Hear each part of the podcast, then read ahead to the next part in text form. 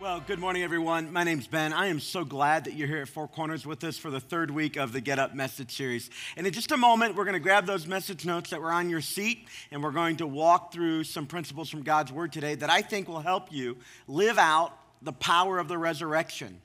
Now, just a couple weeks ago was Easter, and on that day we talked about that on the cross, God displayed his miraculous love, but in the resurrection, he displayed his power he proved that the love he had for us was powerful enough to make a difference in our lives. And we're going to continue that thought today as we talk about the power of God at work in our minds. But before we do that, because we're talking about minds, um, I wanted to make you aware that in our audience today we have some very special people. We have some folks who are teachers in our community. And today in our middle school area and in our elementary area, we're celebrating Teacher Honor Day. And what that means is very simply is there's a handful of kids who've invited their teachers to come to church with them today as a way of saying to those teachers, we honor you.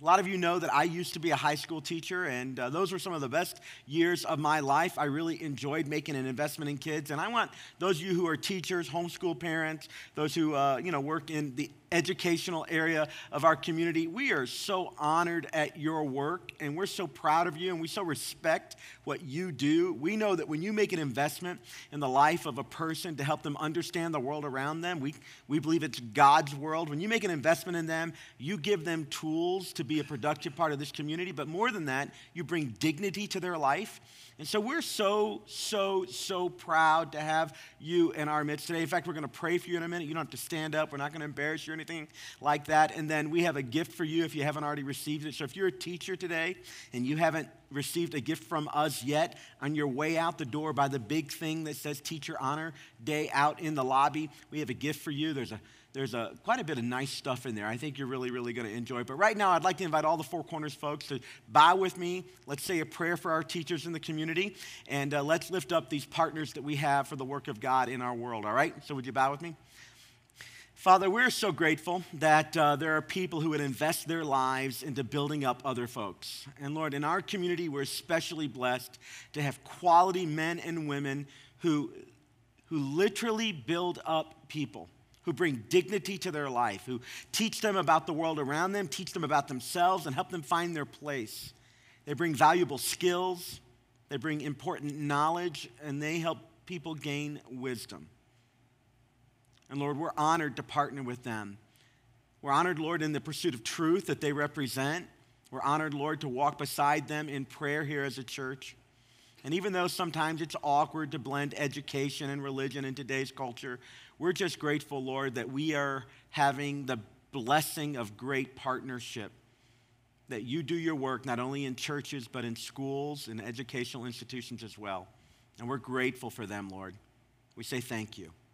In Jesus' name, amen. Now, just as a, as a way of saying thank you to those folks, can you give a round of applause for all the teachers that are in our room? Well, we're going to talk about our minds today.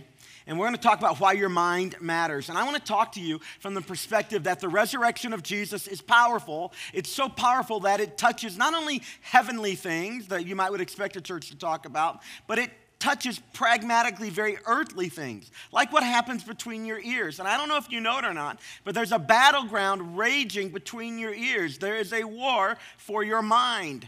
And our Bible talks a lot about this, about being clear minded and making sober judgment. One of my favorite passages in the Bible, in fact, I'm going to encourage some of you to memorize it this week, comes to us from Romans chapter 12, verse 2. Romans 12, Paul wrote this letter to a group of Christians living in the city of Rome. And in the 12th division of that letter, in the second verse, here's what it says Do not be conformed to the pattern of this world, but be transformed by the renewing of your mind by the renewing of your mind. Don't be conformed, but be renewed. And then you'll be able to test and approve what God's will is His good, His pleasing, and His perfect will. The renewing of your mind. Yeah, there's a battle going on between your ears for your mind, and your mind really matters. I want to give you three reasons why your mind matters. Now, if you're a follower of Jesus today, our words particularly apply to you. Because the power of the resurrection of Jesus that we celebrated on Easter, God means for that power to not just get you into heaven, He means for it to make a dramatic difference in the way you experience life here on earth. And while He showed His love on the cross, his power, demonstrated in the resurrection, can reach all the way down into the battlefield of your mind, where many of our struggles originate. It can reach all the way into the battlefield of our minds and make a difference. And God can renew our thinking.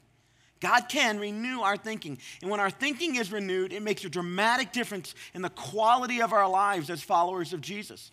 Now, if you're not a follower of Jesus in this room, and you're not sure about church stuff at all, we're really glad that you're here.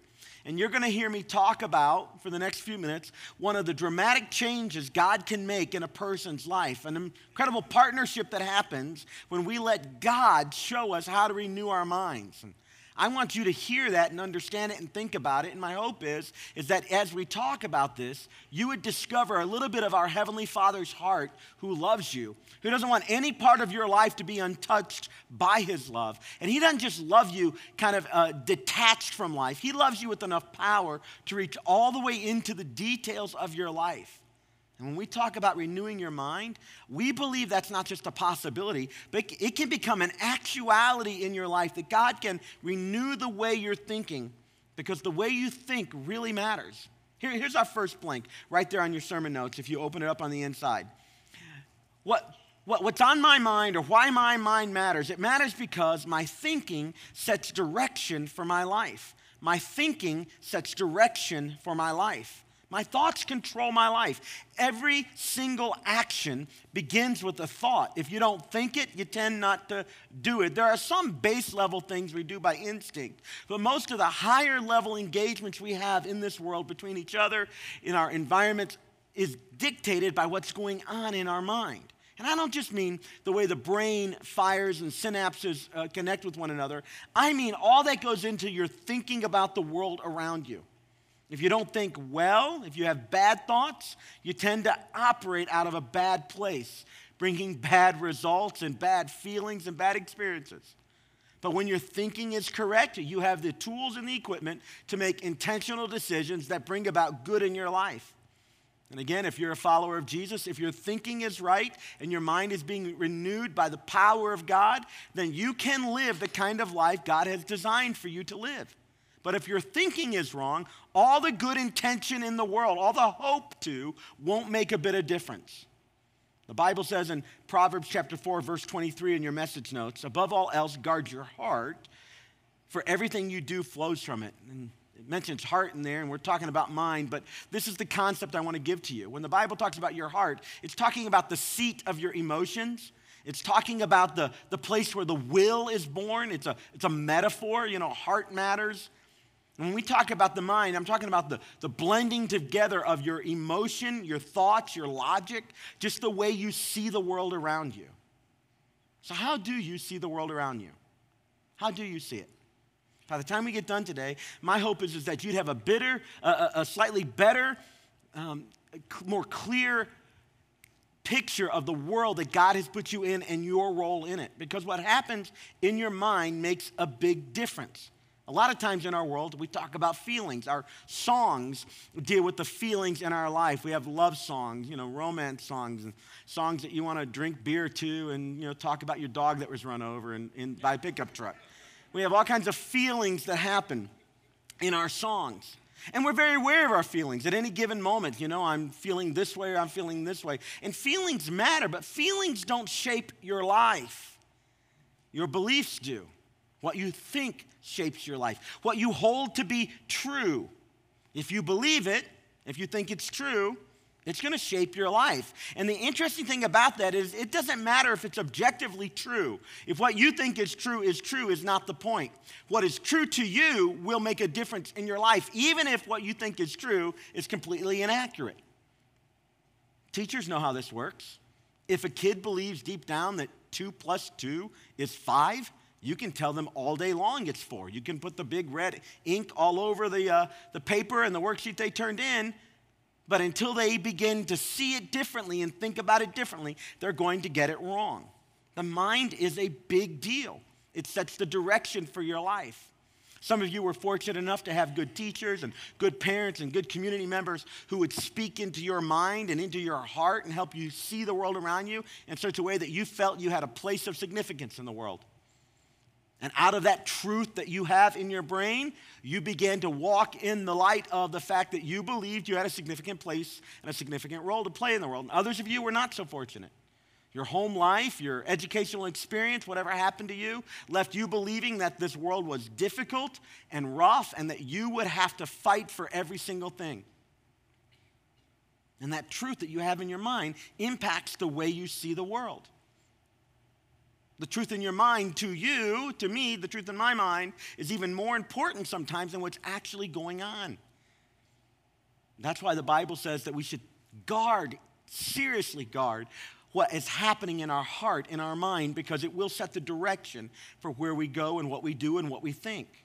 Here's another reason why we have to remember that our mind matters because our mind is a battleground for sin. Our mind is a battleground for sin. Now, for followers of Jesus, this is a big deal. The, the idea of sin, because in sin, what we're simply saying is, is God wants us to go one way, but we go another way. And we believe as Christians that if we go the opposite direction of the way God wants for us to go, it actually brings pain into our lives. It actually it actually makes our heavenly Father look at us not with less love, but with the pain of a parent looking at somebody that he or she loves, knowing that those decisions you're making are going to result in pain in your life. I was with some parents this week uh, as I was uh, away with some pastors in our evening time. We hung, hung out with some friends, and I was with some parents this week, and their kids are making horrible decisions. And in the voice of those parents, you could hear two things. You could hear a dramatic amount of love and just, just incredible hope for those kids, and at the same time, the pain of the reality that bad decisions are going to open those kids up to pain that at this point in their life they can't even imagine.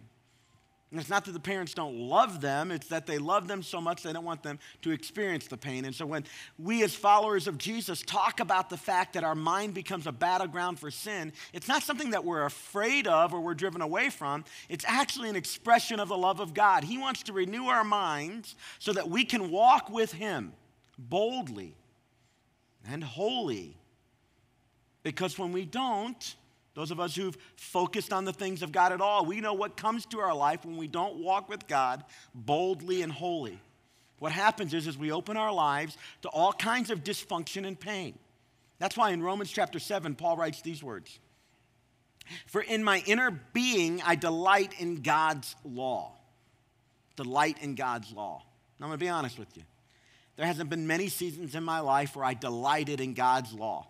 In fact, there were whole segments of my life where God's law was something that I really kind of tried to put off to the back burner. But Paul here is reminiscing on some words that David, who killed Goliath a long time before this letter in Romans was written, he's reflecting on a similar kind of statement that David made. That um, when David was writing, the psalmist David was writing, he was saying, Lord, I reflect on your law. I delight in your law. Your law is actually the thing that brings me safety and comfort. And we don't often associate law with comfort. Like when you're going, you know, 70 miles an hour in a 55 and you see the blue lights, you're not thinking, I love the law. You're not. I'm not. I'm trying to think, how can, close can I get to telling the truth without telling a lie to get out of this ticket? That's kind of what I'm typically thinking. What's the story I'm going to tell? And we don't often associate law with comfort. But if you're on the other side, if something bad is happening to you and you have a phone near you, you and you can dial 911, in those moments you begin to think about how the law becomes a source of safety and comfort, even joy to you. So Paul writes, In my inner being, I delight in God's law. But look at the truth here. It's one of the reasons why I love God's word because it doesn't sugarcoat the realities of life.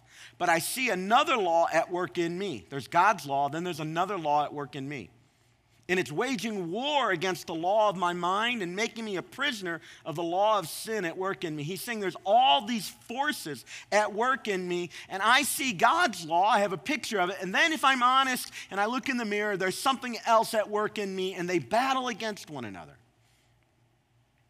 And what's at stake in that battle is a big deal. What's at stake is a big deal. That's the quality of your life with God. It's not so much that you don't get to make heaven. There's going to be a lot of bad Christians in heaven. You're looking at one of them. You, you can go to heaven. but the quality of your walk with God, what He's able to do in your life, what He's able to do through your life, gets affected by how you pay attention to what's going on in your mind and how you see God's law, how you see God's world, and how you see your role in it. The third reason why we have to talk about the mind today is because in our mind, when my thinking is clear, peace and joy are near. When my thinking is clear, peace and joy are near. In Romans, again, Paul writes these words The mind is governed by the by, the mind governed by the flesh is death. Now, in the Bible, when it talks about the flesh, it pits two ideas against each other the spiritual life and then the earthly life. The life oriented towards God, the life oriented towards self, the spirit and the flesh. And in the Greek, the language the Bible was originally written in, the word flesh there is the Greek word sarx. And I had a Greek professor who thought this was the funniest thing in the world. He would say, When God's Spirit comes on you, it will knock your sarx off. Thank you for laughing. You laughed much better than any of us in his classes ever did. But it will knock the flesh out of you. When God's Spirit is active, what happens is, is He deals appropriately with that part of our life that isn't guided by the Spirit. And so, in, again, in Romans, in Romans 8, the mind governed by the flesh leads to or is death, but the mind governed by the Spirit is life and peace. And the mind governed by the flesh is hostile to God. It doesn't submit to God's law, nor can it do so.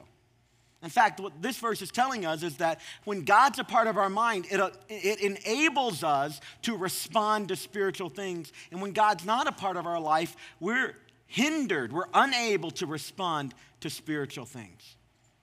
And one of the things we do at our church every week to make sure that we're open is we give people a chance to respond to the gospel of God, the good news that Jesus died, but he didn't stay dead. And because he died and has been resurrected, we can trust his work. And when we do that, we can have a relationship with our Heavenly Father.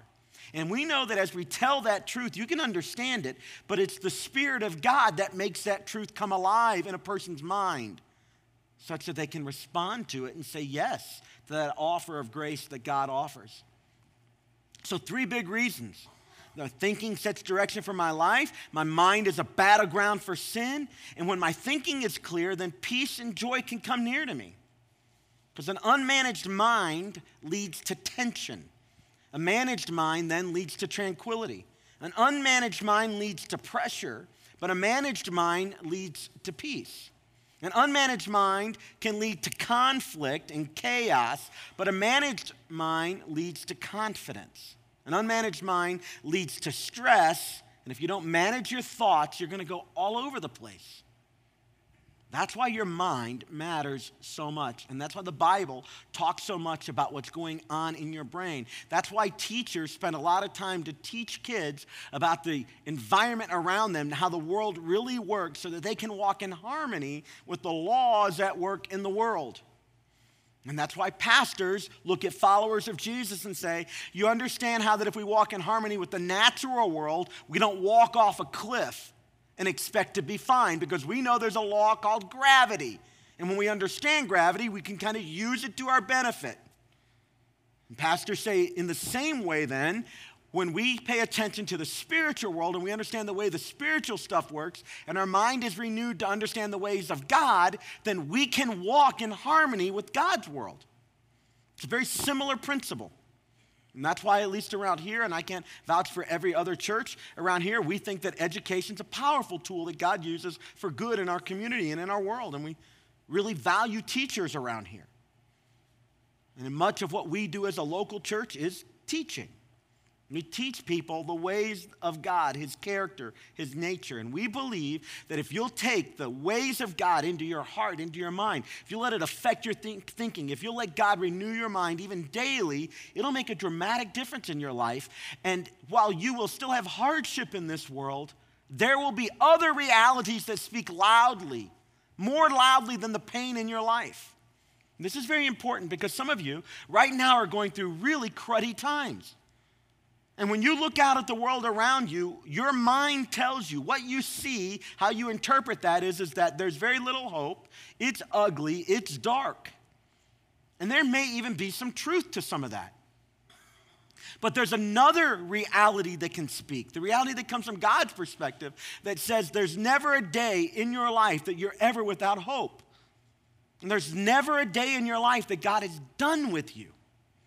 And there's nothing, there's nothing that He can't deliver you from, and there's no place that He can't pull you back home from. And those truths about God's character and his nature and the way he operates begins to speak to things like broken relationships, and difficult financial situations, and bad news from doctors, and unfortunate news from your employers, and chaotic news from around the world.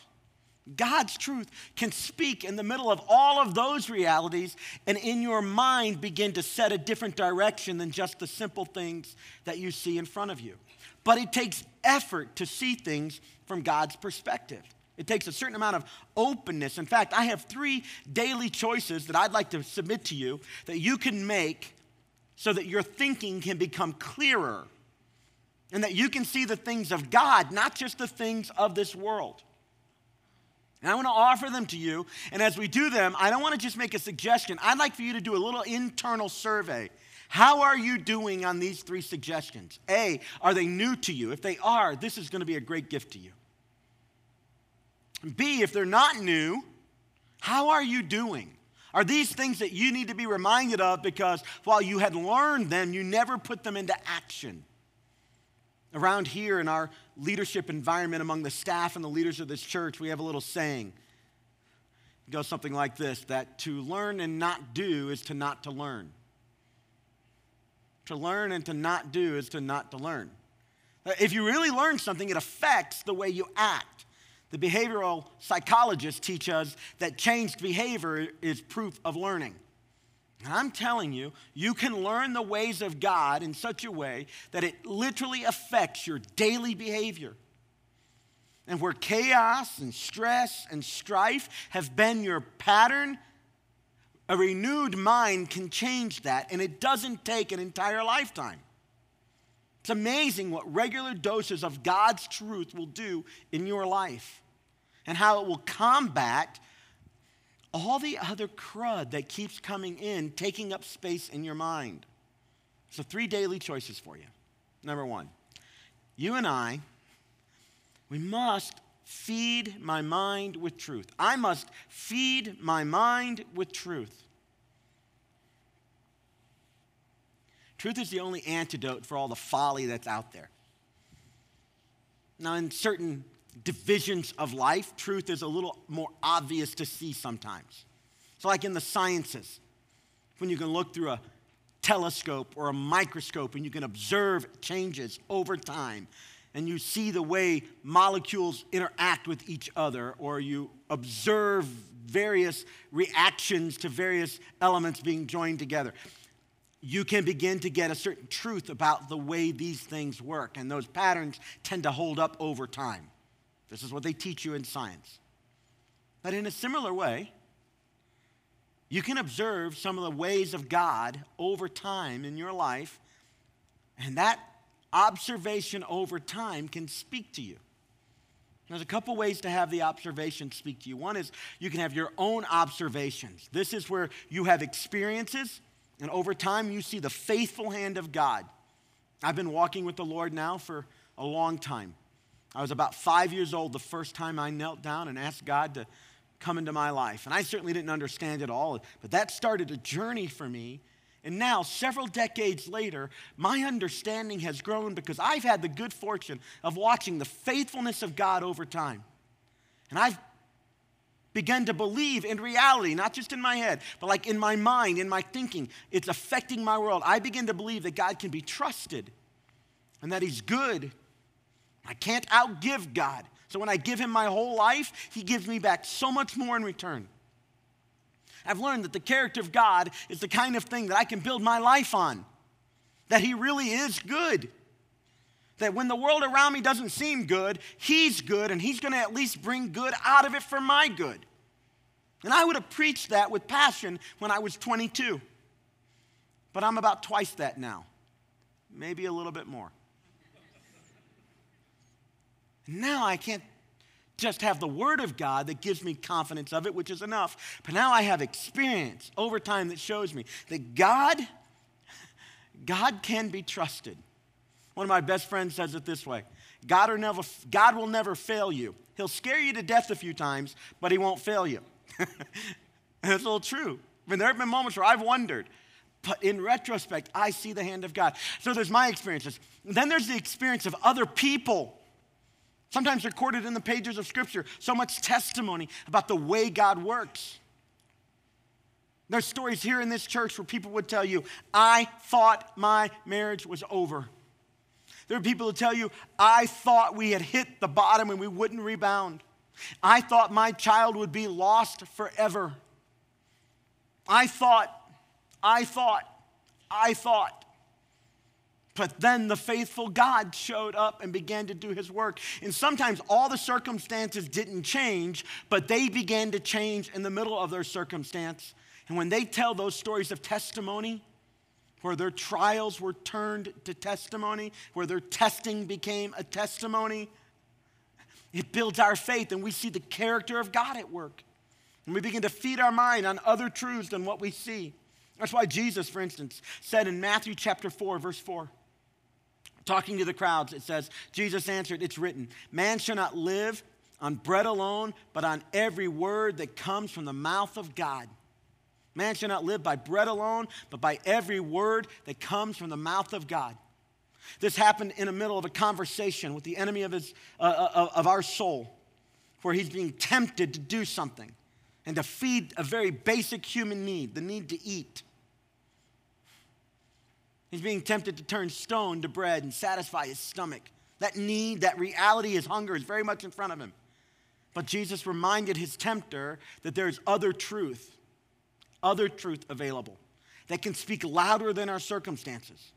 And in this particular case, he reminded us that while bread will nourish us physically, the Word of God will nourish us spiritually.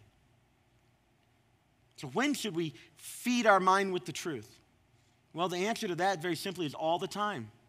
I don't necessarily mean every minute of every day. I don't know how you would do that, but regularly throughout your day regularly throughout your day. And I'm going to give you some tools on how to do that once we look at this. In Psalm 119, verse 147, the longest chapter in the Bible, here's what our Bible says. Again, the psalmist David, David was writing I rise before dawn and I cry for help. I have put my hope in your word. David had a rough life in many ways. There was a season where he was chased and life was ugly. This is long before he was king. And he says, Long before the dawn comes up, I cry out for help, and I find that I have hope in your word. So there's the morning. And then look at Psalm 119, a few verses earlier. Oh, how I love your law, David says. That's what Paul was reminiscing on a little bit earlier in our verse. And I meditated, I meditate on it all day long. And your commands are always with me, and they make me wiser than my enemies. So when can you do it? You can do it in the morning, you can do it all day long. And in Psalm 16, verse 7, I will praise the Lord who counsels me. Even at night, my heart instructs me. Those things that he's been reflecting on, they speak back to him in the middle of the night. Now, the Word of God can be your constant friend. And here's some ways to keep that in front of you that I've just discovered. I can't take you to a verse here, although this is scriptural in principle. I can't show you the chapter and verse. Let me just give you some ways to keep the Word of God in front of you. I have found that if I'll keep some worship music on around me, the kind that I enjoy, that may not be what you enjoy, but I enjoy it, I like the style, and they're singing about the, about the character of our God and His faithfulness, and they're singing about the things God has done in this world and the things He can do in our lives, that just the worship music alone has the ability to draw me back to the truth found in God's Word. This is why the Apostle Paul writes that it's through through psalms, through new songs, through praying, that we can connect with God. And even the worship music we do around here. Like I'll turn on, you know, a radio station, K-Love or one of the others, or I'll put my iPod on and I'll, you know, go to Spotify and listen to a, a set that I've developed or something. And I let the music remind me of God's ways. Another way you can do this, if you're not doing it, let me just throw it out to you. Not that complicated, it just takes a little bit of discipline. It's just regularly open God's Word. I like to say it this way five chapters a day will keep the pastor away. It's true. And just five chapters a day, 10 to 15 minutes, 20 minutes. For me, it's typically in the evening. A lot of folks do it in the morning. But when I do that, it's just easier for that stuff to be in front of me. It's amazing how often, when I've read something in the evening, the very next day, something related to what I read shows up. Now, I can call that coincidence, but I'm just telling you that the truth of God's word speaks powerfully into your life. When I've gone through seasons of the soul where things aren't so nice, it's amazing how often verses I learned as a child, which brings me to my third point memorization, how often verses I memorized as a child would speak back to me. A few weeks ago, we were in the middle of our worship set here, and Pastor Will pulled out his Bible and he read a passage from Psalm 150. Psalm 150 was the first chapter I ever memorized as a kid. I memorized it because my Sunday school teacher said, if you'll memorize it, I'll give you this little car. It was like a you know 94 cent Hot Wheels. And that was good enough for me. So I memorized the whole chapter, right? So all gimmicky, except I focused on the Word of God. And even as an adult, those words come back to me. And so I memorized it in the good old King James Version of the Bible, which is the one that we mostly carried when I was a kid. And Will's quoting it from the NIV, and I was like, You're not right. That's not godly. You need to say it, you need to say it this way, you know. But those words come back to you. So, through worship music, through reading the scripture, through memorizing scriptures, God's truth gets in you and you begin to feed your mind with truth. And then you have this depository that you can draw from when you need it. And I have found that when my well is filled with the truth from God's word primarily, reminded through song, through things I memorized, through things I've read, sometimes through something somebody has said in a sermon, then when I'm going through stuff, it's easy for me to reach over here and grab hold of that and let that truth speak louder than the truth in front of me. Truths like very simple one. Everyone should be quick to listen, slow to speak, and slow to get angry. I can grab hold of that when I feel my temperature rising. I can grab hold of that. I can grab hold of the truth that says that a kind word, timely spoken, is like apples of gold set in frames of silver. I can be reminded of just how powerful an encouraging word spoken at a right time can be.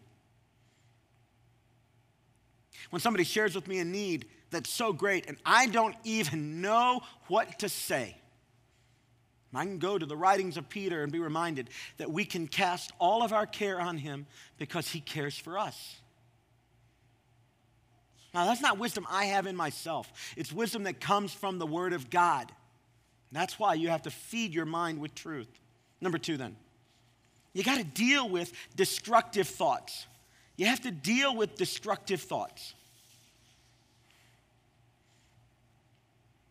Your mind needs to be liberated, needs to be set free, needs to be delivered.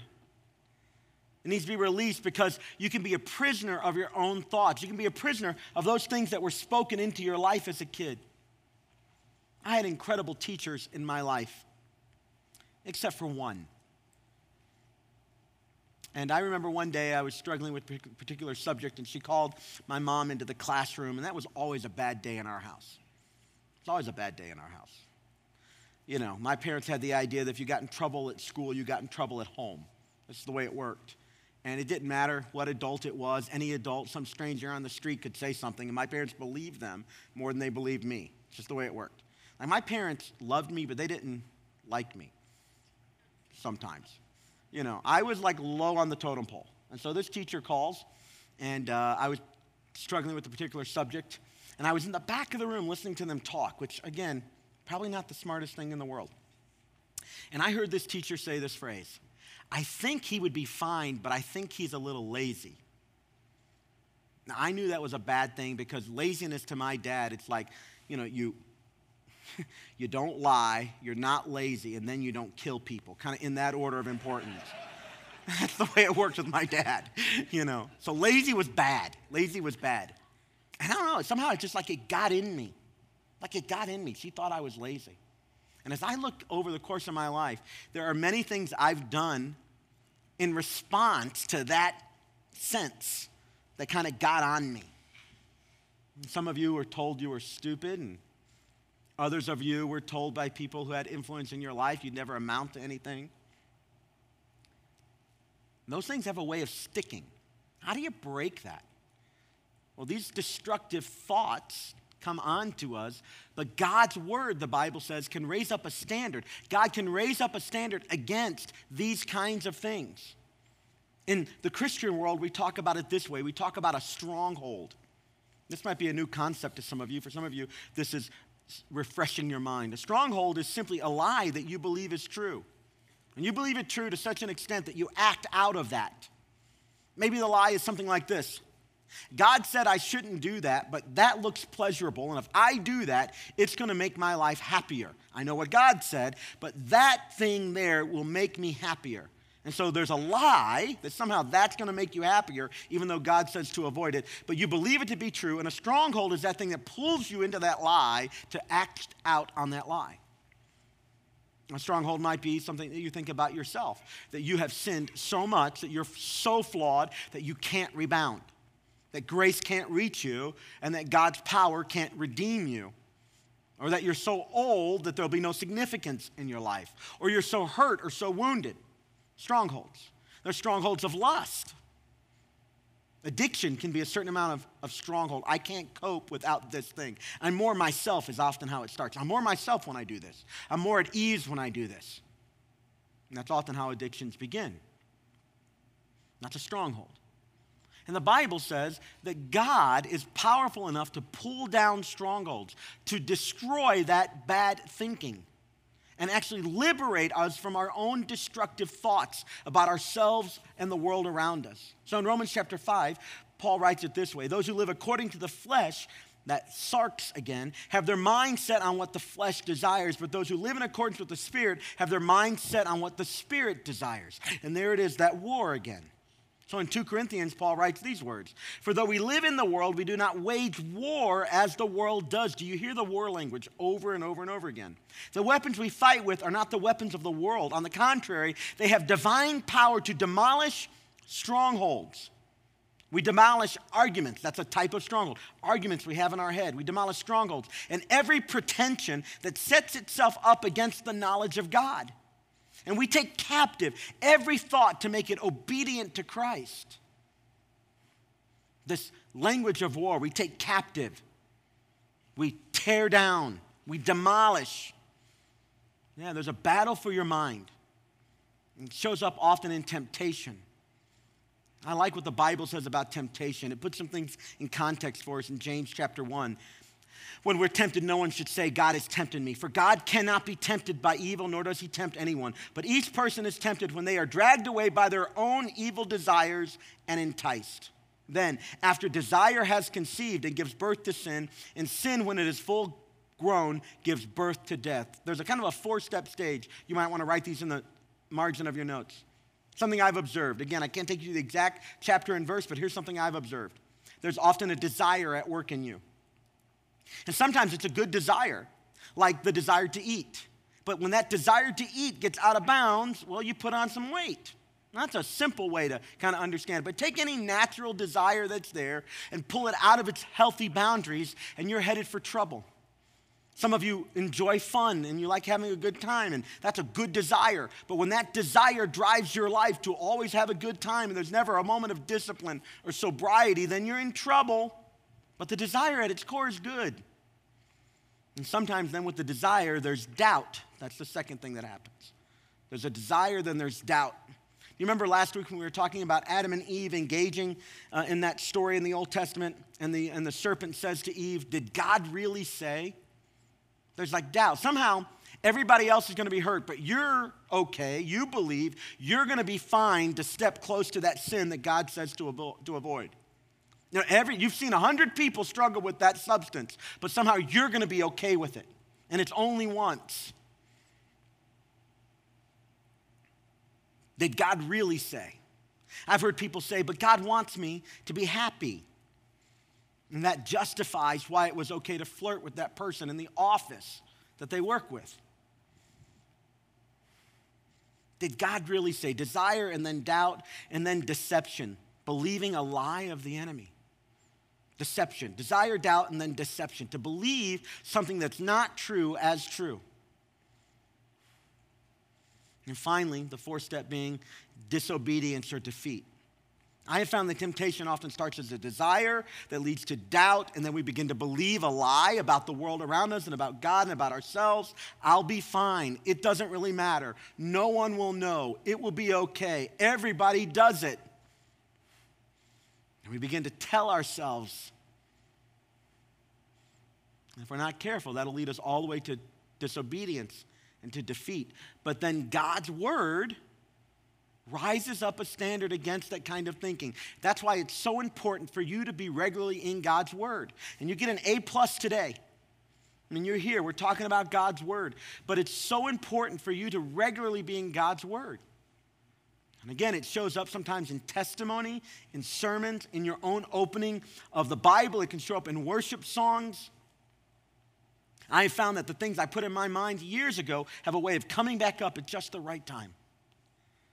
In Psalm 119, David writes, Praise be to you, Lord, for you teach me your decrees. You teach me the way the world works. And I'm telling you that if you'll open your mind, God will teach you about the way He works. Number three, then, I've got to focus on the right things. I've got to focus on the right things. So in 2 Timothy chapter 2, Paul writes to his young understudy, Timothy, he says, Remember Jesus Christ. Focus on it. Think about it. He was raised from the dead. He descended from David the king, their hero in their culture. And he says, This is my gospel for which I am suffering, even to the point of being chained like a criminal. But God's word is not changed. Here, it's not chained. Here's what's really cool about this. Here, Paul, when he writes this, he's literally a prisoner of Rome. He's on his way to see the emperor in Rome. That's his petition. He wants to go and make his case. Hey, I was unfairly imprisoned. I'm a Roman citizen. You can't do that to me. And here I am chained, and I'm going to go see. And he says, Here I am chained. But what's cool is, is that even though I'm in chains, God's word is not chained. And I just want to offer that to you to think about you. I don't know what's holding in your life right now. I don't know what you're struggling with personally. I don't know what burdens are going on in your life. I don't know what chains have you down. But God's word is not chained.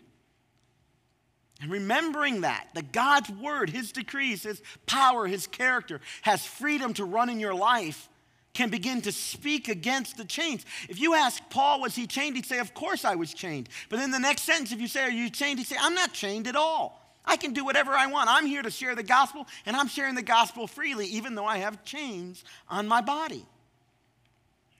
That's the same way it is with us. You may be going through really difficult stuff, but God's word is powerful. It's powerful. And it tears down destructive thinking. It demolishes lies. It helps you see the world correctly. And I have found that for followers of Jesus, when they start walking away from their faith, there's almost always a corollary of disengagement of God's word. They quit listening to the sermons, even if they're in the room. You know, they walk by Bibles all the time, but they're not going to open it up. A friend has given them a book about the subject they're struggling with, but it lays unopened on the shelf. God's word and walking with God go hand in hand. And when God's word isn't engaged by you over time, you're going to struggle with your faith. So my mind has to focus on right things. In Hebrews 12, 3, consider him who endured such opposition from sinners so that you will not grow weary and lose heart. The writer here is encouraging us to think about Jesus. And when we go through things, to think about him, to consider him, to meditate on his story. Let the story of Jesus speak into our lives. So here's a couple things to think about. I think you should think about Jesus and your spiritual family. So think about spiritual things. Look at what Philippians chapter 2 says. In humility, value others above yourself, not looking to your own interest, but each of you to the interests of others. When you focus on the right things, the Bible values thinking about the people around you. You ever seen somebody just like walk out on their family and make incredibly stupid decisions? And you sit around maybe and you talk about that. You're not talking about them, you're just reflecting on the thing of this person that you care about, and you think, how could they do that? How could they, how could they do that to their kids? Well, somehow the Word of God that encourages us to think about other people, to lower our own pride and ego and sense of, of self satisfaction, instead to walk in humility and to consider others, not looking only to our own interests, but to the interests of others. Well, those words from God's word aren't speaking with power. We've turned away from those.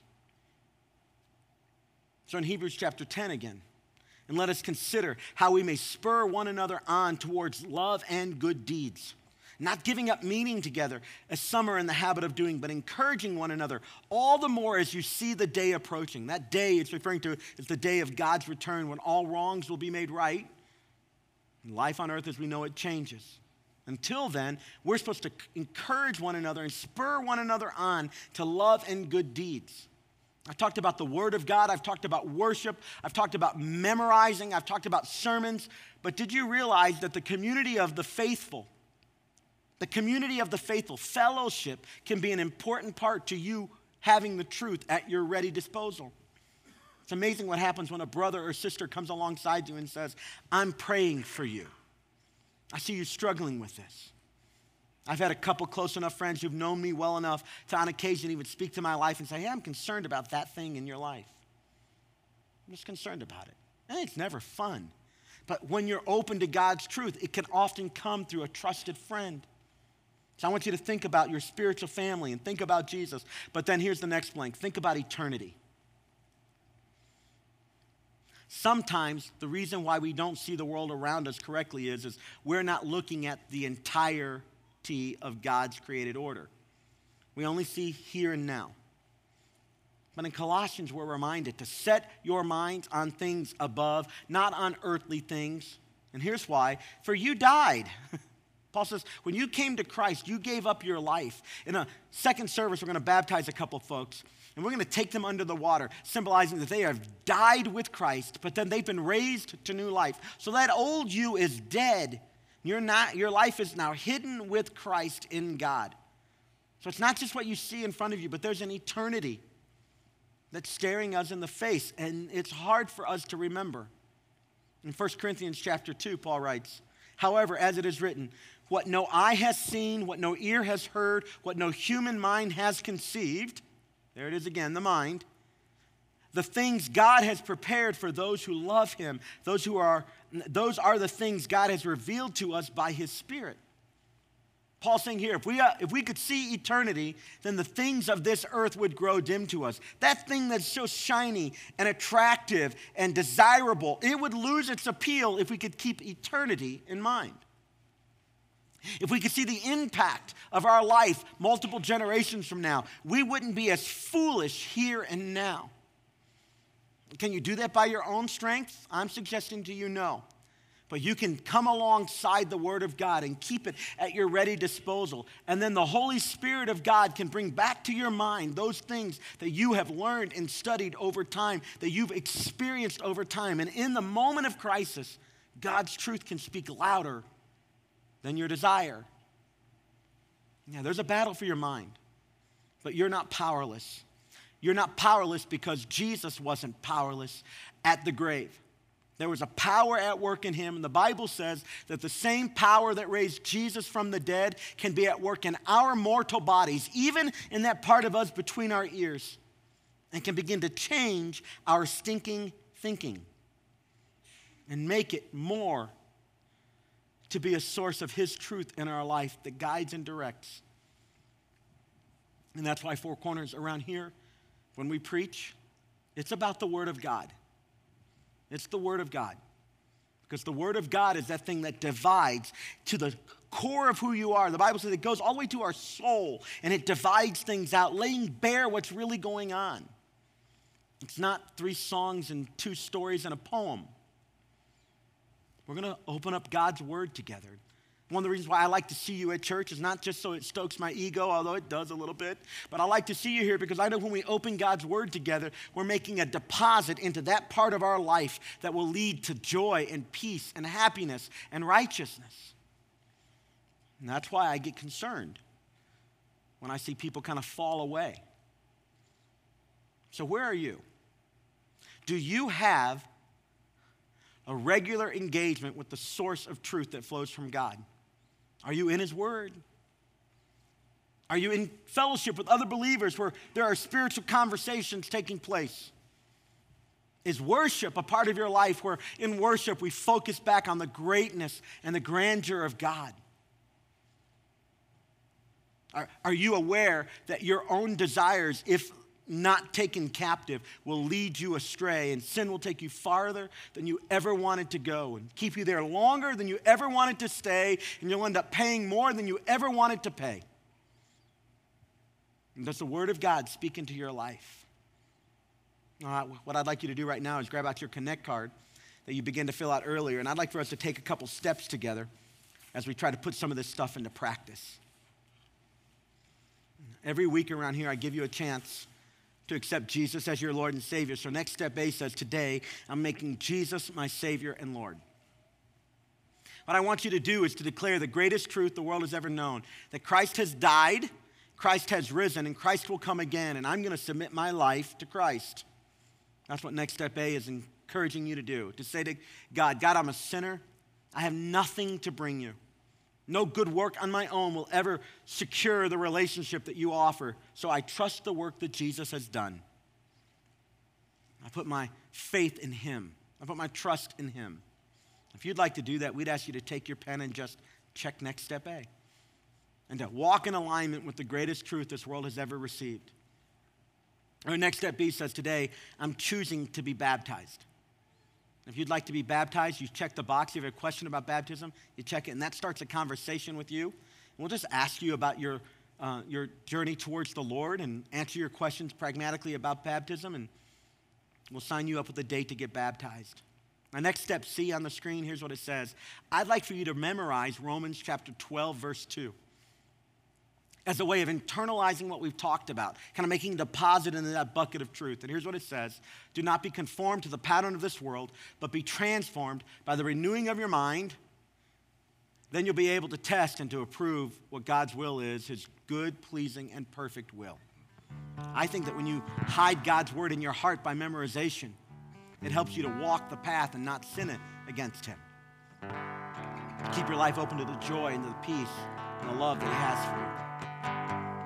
Next step D speaks back to our teachers. and says, Hey, I'll pray every morning for teachers in our community this week. And if you'll check that box, we'll send you a little prayer guide on how to pray for teachers in our community and how to pray for your kids or grandkids or nieces and nephews, kids, teachers.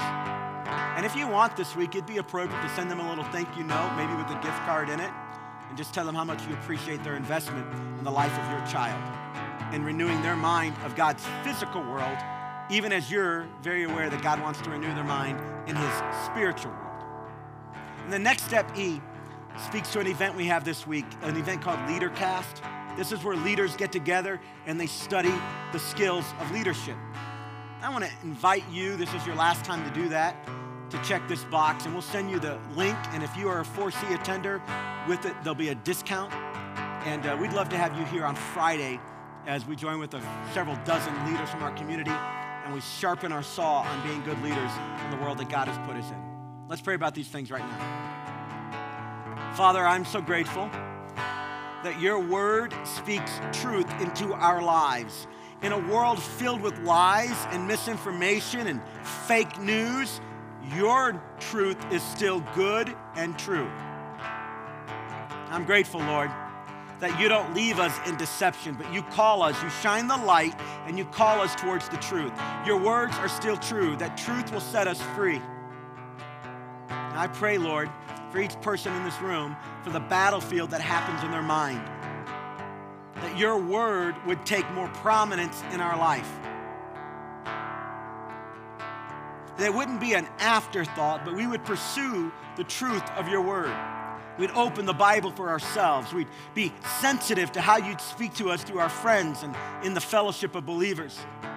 I pray, Lord, that even in our worship songs, you would readjust how we see you, that you're great and you're good and you're powerful.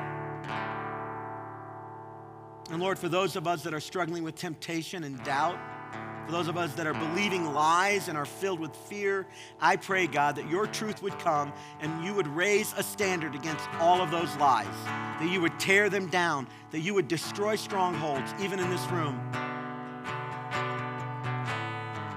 I pray, Lord, for those that are declaring, Jesus, wash away my sins. I have nothing to bring you. So I hold on to the cross and to your resurrection.